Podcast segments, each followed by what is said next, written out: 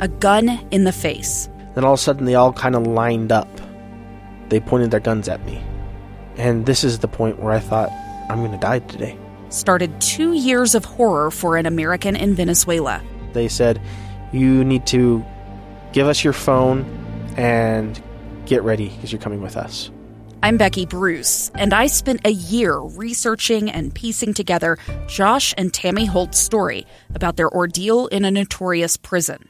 That's when everything started to turn bad. We had another pound on the door. Boom, boom, boom. And there was the police once again. You can binge all of the episodes of Hope and Darkness on KSLPodcasts.com or wherever you get your podcasts.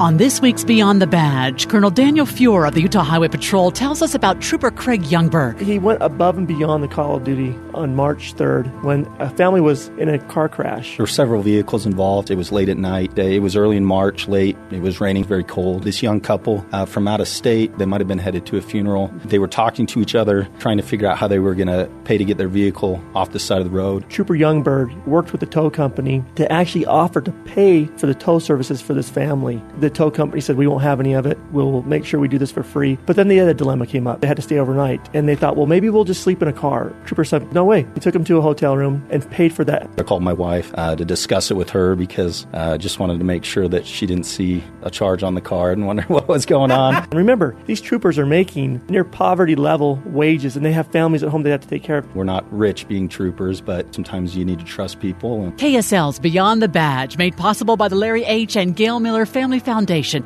honors Trooper Craig Youngberg.